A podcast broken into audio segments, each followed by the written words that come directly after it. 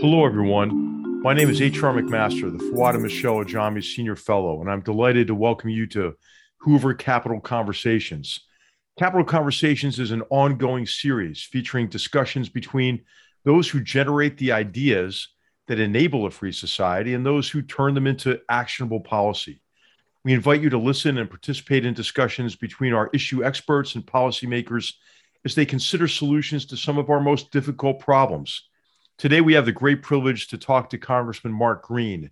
As part of the discussion, we'll be taking audience questions, and I encourage you to please submit yours at the question and answer button located at the bottom of your screen. And so I'd like to begin with the introduction of Congressman, Congressman Green. Uh, real privilege to have you here. Mark Green is a successful business leader, a decorated combat veteran, a, an emergency room physician, and a former state senator. He represents the seventh district of the great state of Tennessee. He graduated from West Point in the class of nineteen eighty-six. Uh, and in his time serving in the United States Armed Forces, uh, you know, he became aware of the need for strong American leadership internationally. And he's became focused on the, on the threat to China and the threat that China poses uh, to, to future generations of Americans. Representative Green has introduced five bills to hold China accountable, to compete more effectively with China, including the Our Money in China Transparency Act, the Bring American Companies Home Act, the Protecting Federal Networks Act, the Secure Our Systems Against China's Tactics Act, the China Technologically Transfer Control Act as well. So our conversation today focuses, though, on his work for his next bill to address Chinese influence in the Western Hemisphere, the Nearshoring Act. And in Congress, I should mention that Congressman Green serves on the House Committee on Armed Services, the House Committee on Foreign Affairs, and he's the ranking member of the Subcommittee on the Western Hemisphere, Civilian Security, Migration, and International Economic Policy, a, a very busy person and representative on Congressman Hill, uh, on, on, on uh, Capitol Hill.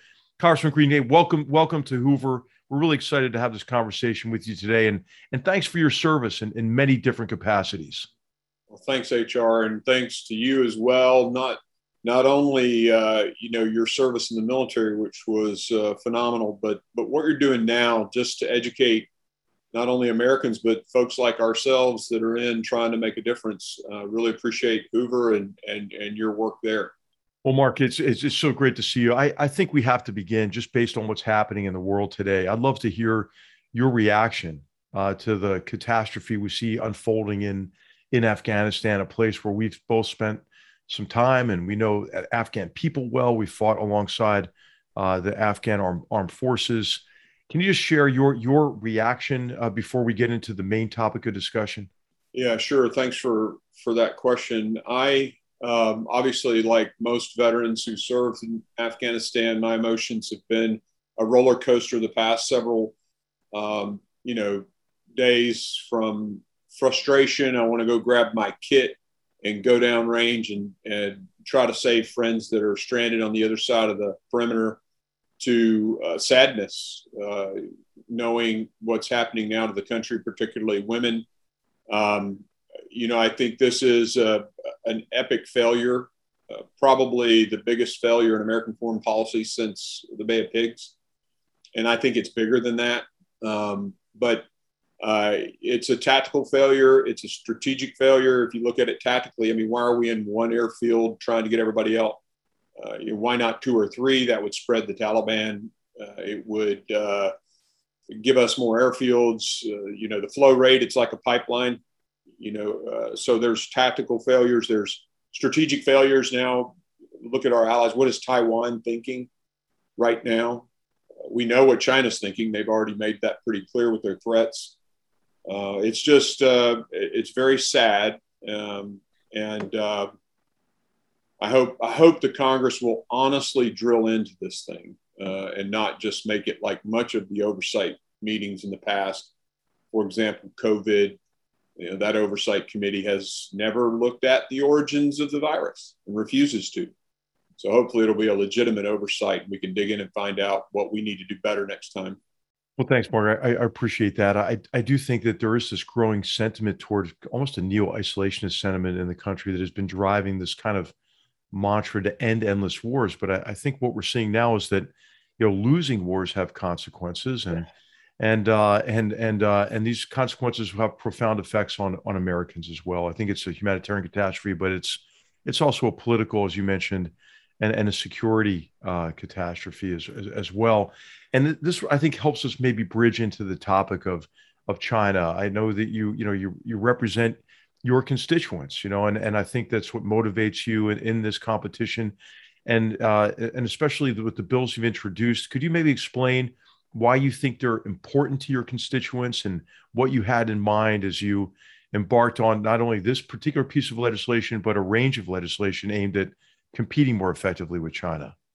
Yeah, I, I, I think it's somewhat difficult on some levels to, to understand what Xi Jinping and the current leadership want, but, but some things are very clear. And uh, they're not going to operate within the rules-based international order, and they have a desire to displace the United States. And those are those are pretty much stated goals. And the impact on my constituents are their their freedom. You know, you bring a Chinese company into the state of Tennessee, and they have legal requirements to report data to their government, to their communist government. Um, the impact of being able to have freedom of navigation and, you know, take manufactured goods, particularly in my state, agricultural products, and ship them all over the world. Uh, that that's obviously a threat with uh, what's happening in China. And then just general instability, um, whether it be in Latin America with what's happening in Honduras and Nicaragua and Venezuela, uh, to the threat in, to Taiwan. Uh, and so, you know, overall, one hundred thousand foot impact, as well as, you know, that that trade. So, and you know, in in in our in our neighborhood, in our hemispheric neighborhood, China's been very active, right, across Latin America and the Caribbean in particular. You know, trade has increased more than twenty fold, right, with China uh, over the last decade, and and overtook U S trade uh, and and investment too in in key in key countries, you know, like Brazil, Chile, and Peru. And so between two thousand five and two thousand twenty, China invested nearly two hundred billion dollars in Latin America, I think in, in what was clearly an attempt to expand into new markets, obtain natural resources, but also to gain influence in the region. There's no and, doubt. Uh, and, and, you know, and of course, of course, they're active in, in Latin America's illicit economies. So what, what's your view on what China is doing, what they're trying to achieve in the Western Hemisphere, uh, in Latin America? And what do you think's at stake, you know, for, for Americans in this in this new development? So for us, at, again, sort of looking at, at, at the satellite or the one hundred thousand foot view, the Chinese want to displace our alliances.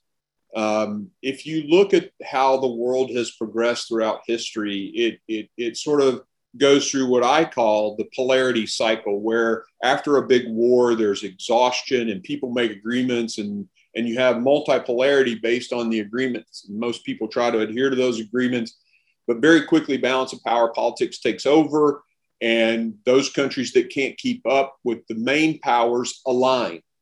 And over time, those alliances increase, and you get to bipolarity, from multipolarity to bipolarity. And then when there's bipolarity, there tends to be a great conflict.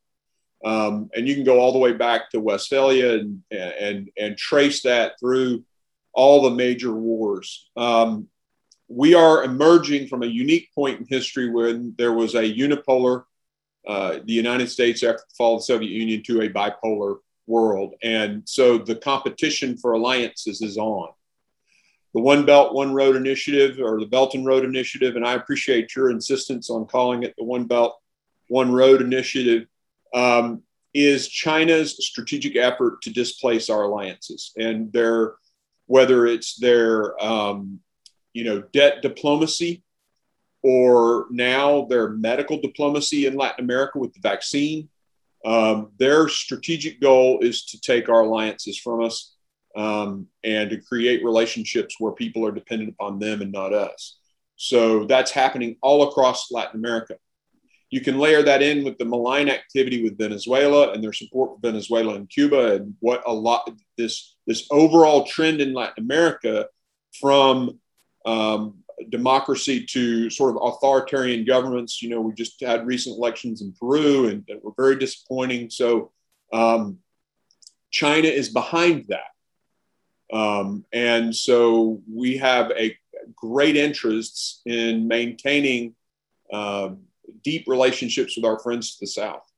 You know, I think I think you're framing this as a competition is really important, because it seems like we we vacated co- competitive arenas under this assumption that we would remain, as you, as you alluded to, kind of the unipolar power and would go unchallenged. Remember the last time we talked, I was calling you from Panama, a country in which we have not had a U S ambassador for over four years, right? I mean, how is that possible?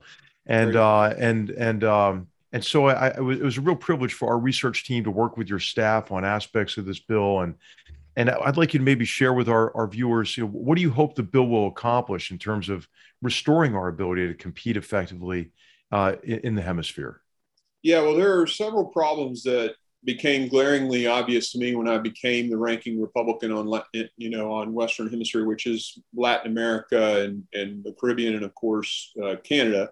But when China began its rapid growth, created a commodity boom that deep, that increased the value of the currencies in Latin America and led to basically a situation where in Latin America, it was cheaper to buy Chinese-made goods than to manufacture them themselves. So this massive loss in jobs and opportunity in the manufacturing sector.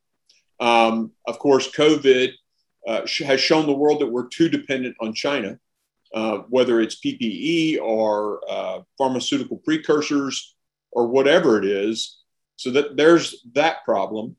Of course, the decrease in jobs in Latin America has led to push factors out of those countries and this overwhelming crisis at the border, uh, coupled with very bad decisions by the current president. So you've got... You've got a decrease in opportunity in Latin America, resulting in pressure on our southern border um, and this world dependence on Chinese manufacturing, all of which need to be addressed. So those are, I want to address all of those issues. And sort of a side effect, I'd love to pro- provide with this bill the opportunity for state and our other foreign policy organizations to have a, a tool in their, an arrow in their quiver, so to speak, to influence those countries that are sort of drifting toward authoritarianism. And so I think this bill does all four of those things. Hey, can you describe how, how does the bill address those challenges, and, uh, and, and, and how are you going to provide resources, and, and what, what are some of these tools that you're hoping to provide uh, the, the, the, uh, the second branch of government, and, and, and what do you think Congress's role will be in implementing uh, the, the, the aspects of the bill? Sure. So we have uh, a lot of aid organizations and a lot of taxpayer dollars that go to those. I'm, you know, a conservative guy, so I want to try to make sure that any taxpayer dollar that gets spent is accomplishing its objective. But we, there's also this organization out there called the Development Finance Corporation, and that organization leverages private investment dollars. So the money actually being utilized is from private investors. Doesn't come from the taxpayer. What we want to do is move manufacturing from China to preferably the U S. And you mentioned one of my other bills about bring our uh, manufacturing home, bring our businesses home. That bill deals with bringing them to the United States. But many of the, you know, uh, business models of these companies, the cost of labor doesn't allow for them to, to come to the United States. So uh, let's let's bring them to Latin America and and create opportunity there. Uh, so what we've done is created a set of loans through the Development Finance Corporation, again, private dollars, that the interest rate would be purchased down or bought down by tariff money that's currently being collected from uh, you know, trade with China. So the investor is made whole. The, the borrower gets a significantly reduced rate loan to move to Latin America. So the, the company has to be manufacturing in China. China can't be a, a state-owned entity. Um, it can't be a, a company located in an, in, in an adversary. So Russia manufacturing there would not qualify for this. Um, and then that company moves to Latin America, sets up shop, and the other benefit to that business, because the business is obviously, you know, I've run a company, so I, I, I understand what a balance sheet is. That that's a balance sheet hit for them with the loan. So to offset that, we're going to grant them fifteen years of uh, free trade with the United States. So that's the incentive for the business to come to Latin America, create opportunity there, and with that opportunity, decrease pressure on our southern border. In the bill, we put some criteria, and we got this, some of these ideas from the State Department. Uh, and I've been working with Bill uh, Blinken and all his uh, undersecretaries that, that have responsibility there. And, and, and it is for a country to qualify for this uh, to happen in their country, they have to meet certain criteria. So now the State Department has another sort of tool in their quiver, leverage point with these countries that want to drift toward authoritarianism. You have to have free elections. You have to have, you know, law and order. You have to be working to fix migration issues and a, a, a whole set of criteria. So, you know, it's, uh, and that's how we accomplish all four of, of those wins. Hey, you know, you know, for those who are kind of keeping track at home of all the legislations coming out in China, right? There's a lot of it, right? And, there is, and yeah, you, no doubt. You know, you have the Strategic Act, you have the CHIPS Act, you have the Endless Frontiers Act. And could, would you mind just just describing how this bill fits in, right, to the whole panoply now of, which I'm glad to see actually, uh, but yeah. chi- China-related uh, legislation and, and and legislative proposals? So this bill is unique in that it focuses on nearshoring to Latin America, um, and it is targeting a very select, well, not very select, but but a specific group of manufacturing in China, and um, no other bill is doing that. And there are a lot of other bills that that address the issues, whether it's uh, you know Huawei or buying land next to military installations um, in the United States. This is specific to nearshoring. The, the reason I think there's a chance that this bill gets passed is it focuses on the push factors of migration. So my colleagues on the other side of the aisle who are very sensitive to the problems at the southern border, but don't feel like they can get involved with, you know, addressing the pull factors, they're very motivated to, to address the push factors. And so, uh, you know, guys like Levin and uh, you know, others have come to me and said, hey, I really want to be a part of this. This this makes sense. My guys on my side of the aisle like the fact that it's private dollars and not public dollars that are uh, that are being spent for, for the loans.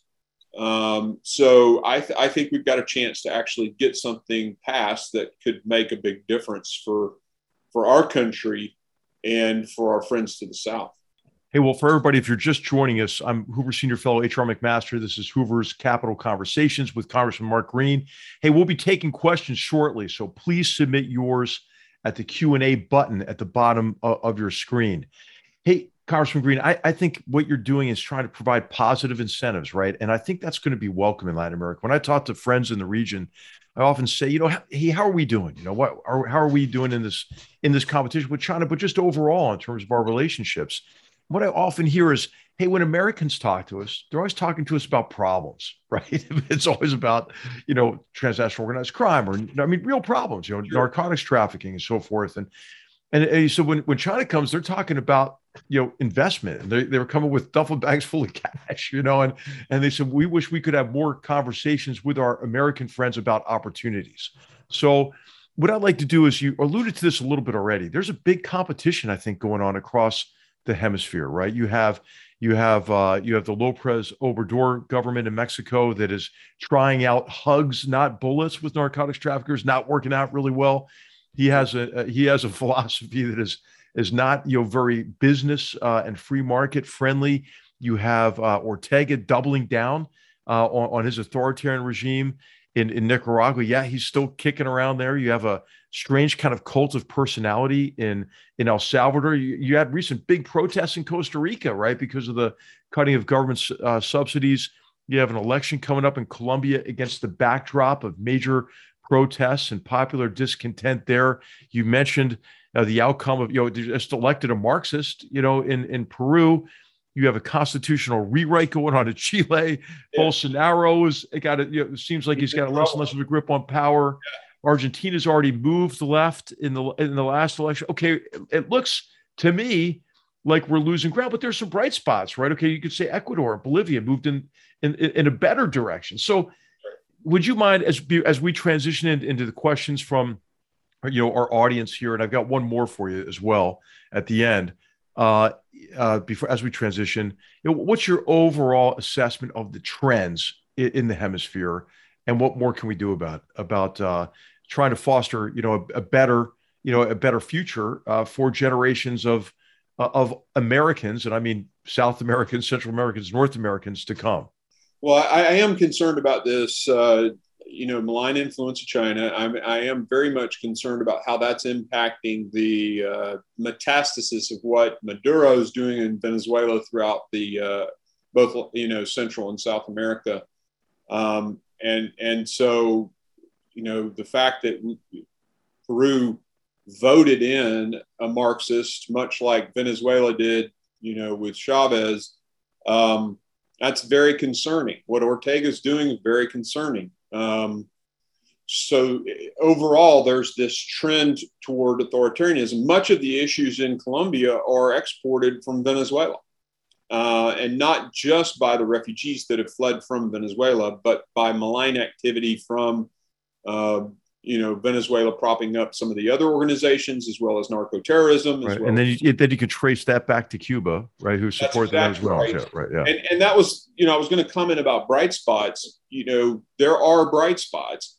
One major bright spot is the recent, I don't want to call it uprising, but sentiment and protests that have been going on in Cuba.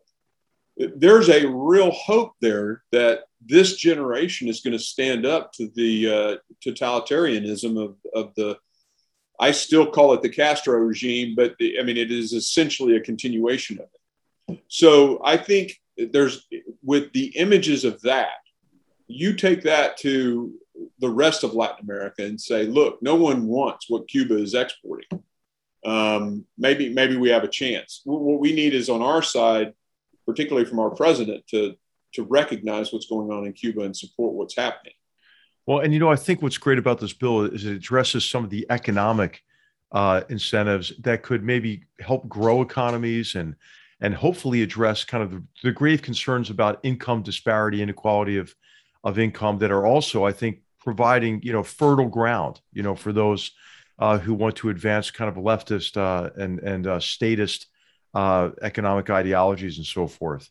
You know, I, I, you know, some of the critics, though, you know, this is, you know, this is the institution of Milton Friedman. So I've got, to, I've got to ask you this, Mark. You know, some, some uh, critics are, are worried about the erosion of market incentives with this. They, they're wary. You know, there some people are wary of the D F C. Uh, they, they, they're, they're worried that that what if we uh, don't prioritize countries with sound economic and fiscal policies, and we waste our efforts. Some are concerned about tariffs, right? Tariffs on, I know tariffs on Chinese products are meant to pay for a lot of the uh, of this bill, and then then some are even concerned that there might be like a bidding war, right, between China uh, and the U S with this this kind of uh, these kind of incentives, and and then you have U S taxpayers trying to up the ante, right, against uh, Chinese national banks, for example. So uh, I know you've heard these criticisms, and that you've been you and your staff have been open to them because you want to anticipate them and address them in the bill. Could you just say a few words about those that are wary uh, about really anything that looks like, you know, industrial policy or something that could distort uh, free market incentives? Yeah, I think uh, there are very few uh, folks who are more free market than I am. I, I'm. You can look at my Uh, voting record, and you can look at my uh, voting record as a Tennessee state senator and the bills that I supported there. At the same time, I'm also a national security guy. I'm on armed services and I'm on foreign affairs because the security of America is probably my greatest concern. Warfare is no longer uh, one hundred percent kinetic. I mean, we...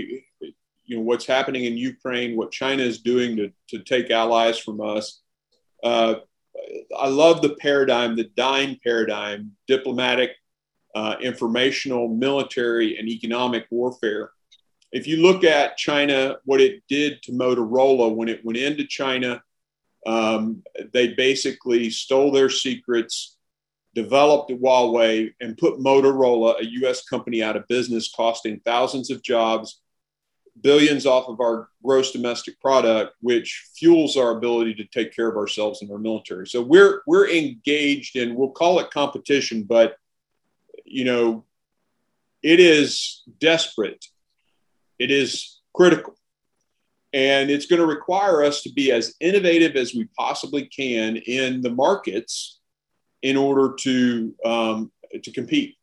And so the Development Finance Corp, I like it because it's private dollars. Now, granted, we we have the tariffs with China, um, and I, I I've never been a fan of tariffs, but I I am for fair trade, and I'm not I'm not sure China's been uh, cooperative there. So as long as the tariffs are in place, let's use that money to uh, in, incentivize folks to move from China, decrease our dependency on them, take back the allies that we have in Latin America, create opportunity, and help our national security issue at our southern border. So I see it as a, a national security thing. I, I'm trying to use conservative mechanisms to do it.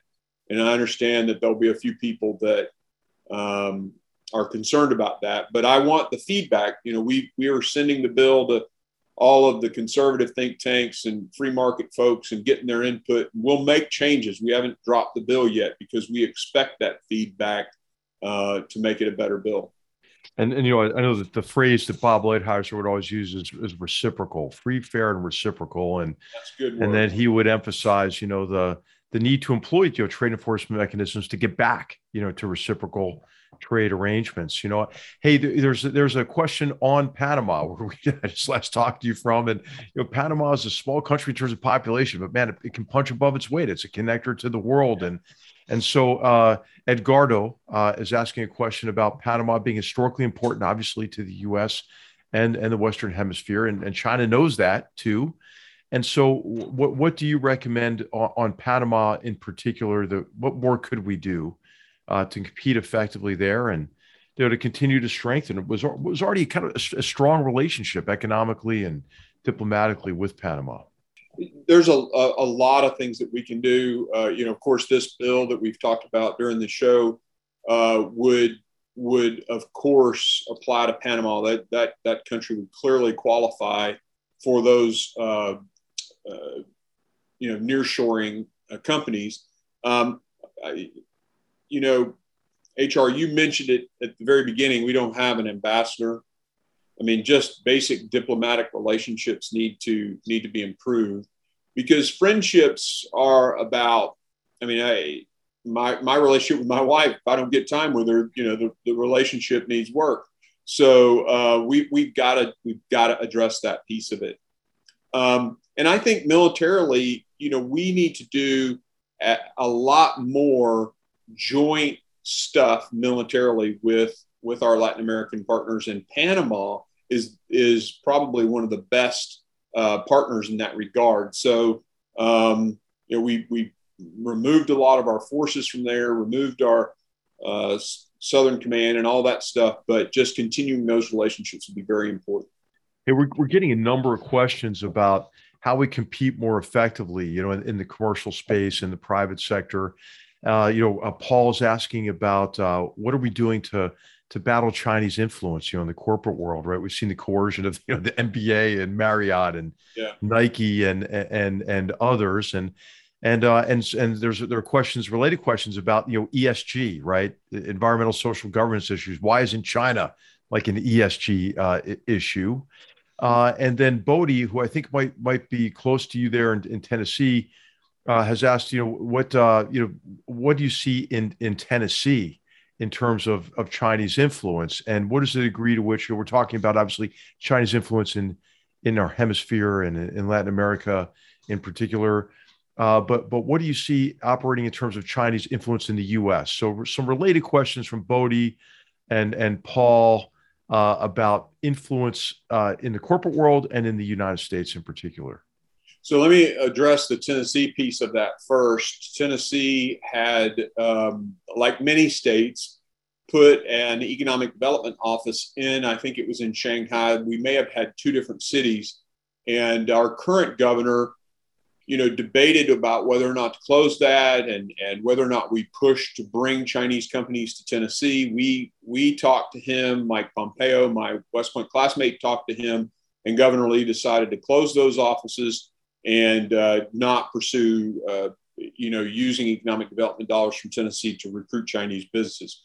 And it was, it's really all, all because of their, in, in, their security acts, which require data from Chinese companies to be shared with the Communist Party. Um, so in Tennessee, I think we're taking a good, good path.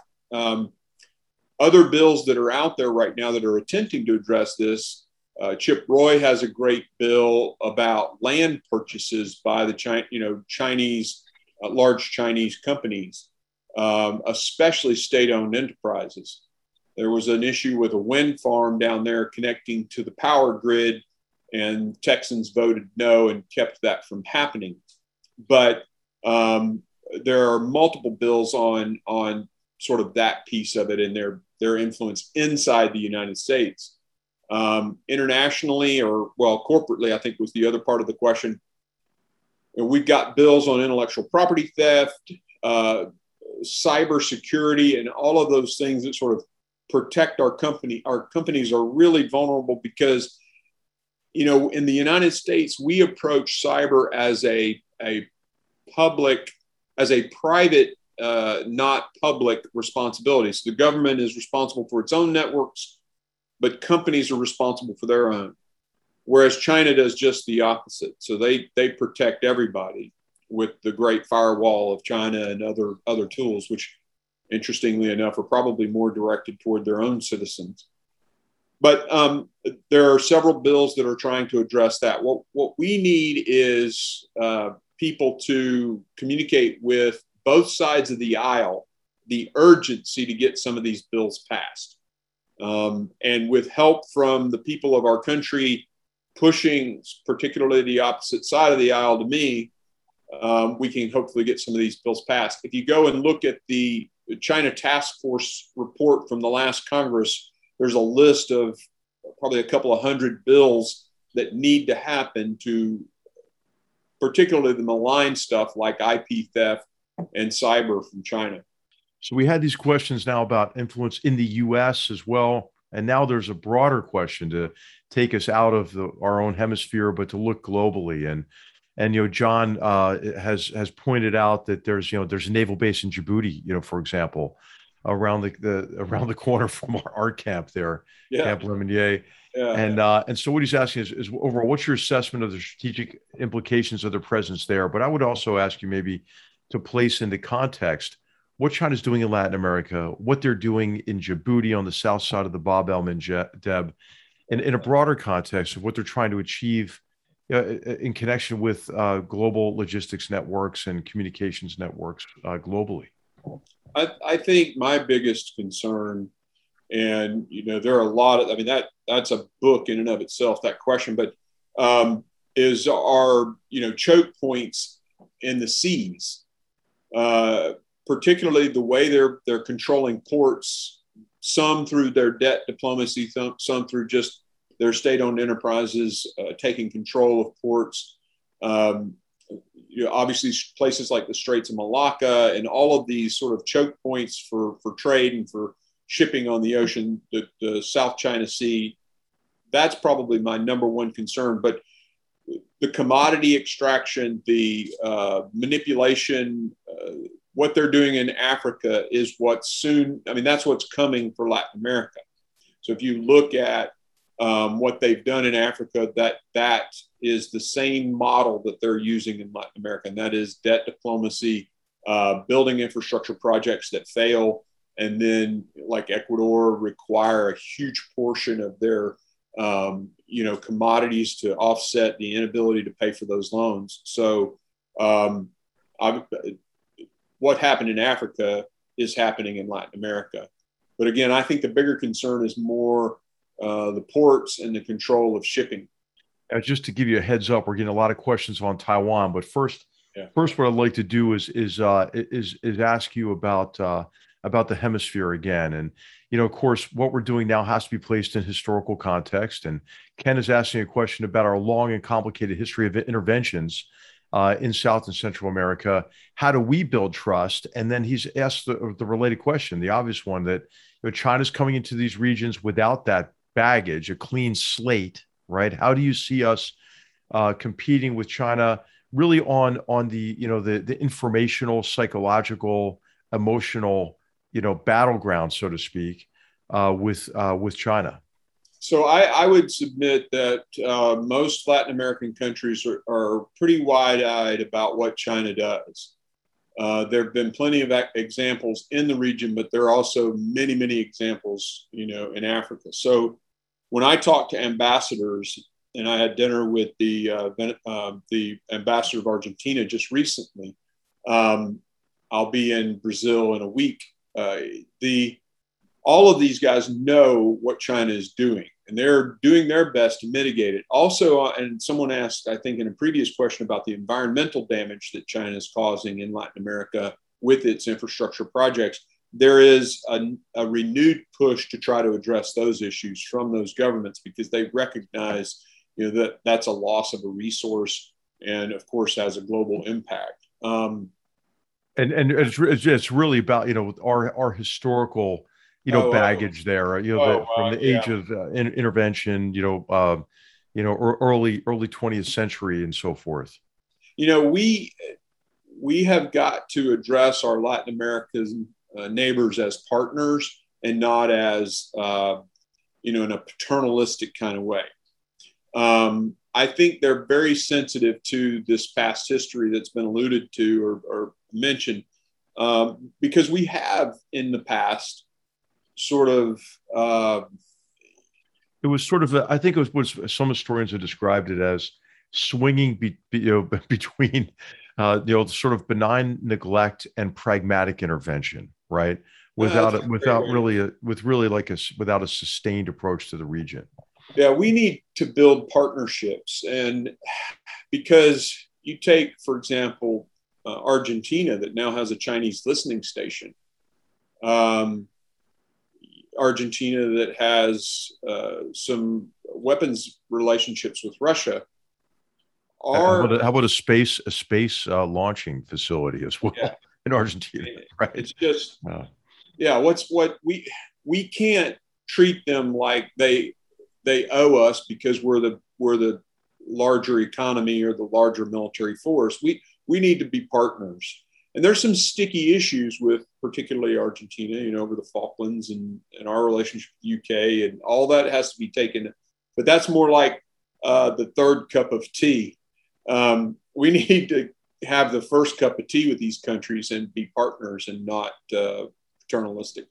Okay, well, we're get, we're coming up on time. There's so many great questions here, but there are a lot on Taiwan. So before I give you kind of a final word on our hemisphere as we wrap up, I'd like you to maybe address the issue of Taiwan. And there are a number, a number of questions. Uh, uh, Tim wants to know, what, what do you think our policy ought to be uh, on, on on the protection of, of Taiwan? Uh, you know, John wants to know, what it, what are your expectations? What do you think China uh, China is planning? Uh, in, in connection with a, a military move or other actions against Taiwan, and again the question of, you know, how we would would we respond uh, to it, and then uh, and then and then and then Jane wants to know: is there a connection between what you're recommending with this bill and any tools that might be used to secure uh, Taiwan's um, uh, consolidate Taiwan's allies in the Western Hemisphere? Yeah, no, that's. I'm glad that that question was asked because in the bill we specifically state that for a country to uh, be uh, a country that can bring these companies back to, to be a nearshore con- company country, they have to recognize Taiwan. So that's that's written into the bill uh, again as uh, you know, addressing this larger issue of what China's doing. I'll just I'll just point out that critics will say that we haven't done that, you know, because of of uh, you know of, of the Taiwan Relations Act and the agreement that, you know, back, goes back to the seventies. But you know, yeah. uh, you know, I, I I am all for it, but it's just it might be a tough sell, is all I'm saying, Mark. I, no, I, I got you, and I understand that completely. The, the the challenge to us uh, is, you know, that that strategic ambiguity has been the strategy for such a long time, and we I think it's worked. The problem now is Xi Jinping has made this personal for himself, and he's so much more of an authoritarian. He's taken China in another direction than uh, previous. Now, there are arguments out there that say this has been the plan all along, but, um, I, you know, clearly what just happened in Afghanistan uh, is going to empower China. Uh, and I would have answered the question before this debacle that with the strength of the Taiwanese military, with some ambiguity about what the United States' response would be, and uh, you know, our international partners are now recognizing that if they were to invade Taiwan uh, militarily, uh, you know, that all of those would be a detractor to Beijing. But now I think all of, a lot of that is in question. Um, we have shown our current president to be incredibly weak on the international stage. Um, and I think Beijing, I mean, hopefully, hopefully they, they don't take uh, advantage of this, but um, I will tell you that I think Taiwan has its own uh, super strengths. Uh, we just sold them a seven hundred fifty million dollars worth of howitzers. Um, And there was a very interesting article today about their response to that. They they are doing some special training just across the straits, but uh, the Chinese are. Um, but I think I think Taiwan is in a in a strong place. We just need to continue to support them as we are. I think strategic ambiguity, if if anything, might need some more clarification after Afghanistan uh, and the withdrawal uh, debacle. But other than that, I think just strengthening our posture in the Indo-Pacific. Um, making sure that with hypersonics, we can counter some of the advances that, that make China near peer in those areas. Uh, we've got to get smart on, on how we do freedom of uh, navigation operations, but we must continue to do those. Um, we need to, with China, figure out some things that we can do together, whether it's the environment or, or health, because we can't just, the, the old Cold War paradigm, the way we, we took on the U S S R is not going to be the right solution. We've got to increase dialogue. We've got to talk. There are some great ideas. Uh, Richard Haass of uh, the Council of Foreign Relations has a has a concept he's introduced introduced that's akin to the Concert of Europe, where uh, uh, five to, to eight countries just get together and dialogue on a, on a periodic basis. All those things are good ideas. Push back where we We need to push back, make our, our economies uh, resistant to malign activity, um, and and and just uh, I know I'm running out of time, and, and but um, those are some of the things we can do. Yeah, and I think the term trans, transparent competition is a is a useful one uh, in connection with with uh, with China. Well, you know, I can't thank you enough. I'd just like to offer you a last word before I, I, I thank you and wrap this up at the end. Any. Any last words about the bill and your efforts there, or I mean, how how Hoover can can help you, or or any any final thoughts, Congressman? Well, I want to thank Hoover, of course, for providing some of the uh, you know learned materials on what China is doing in, in Latin America. You guys really helped us, and that helped us frame the bill. Um, I think if I if I could just take a second and digress.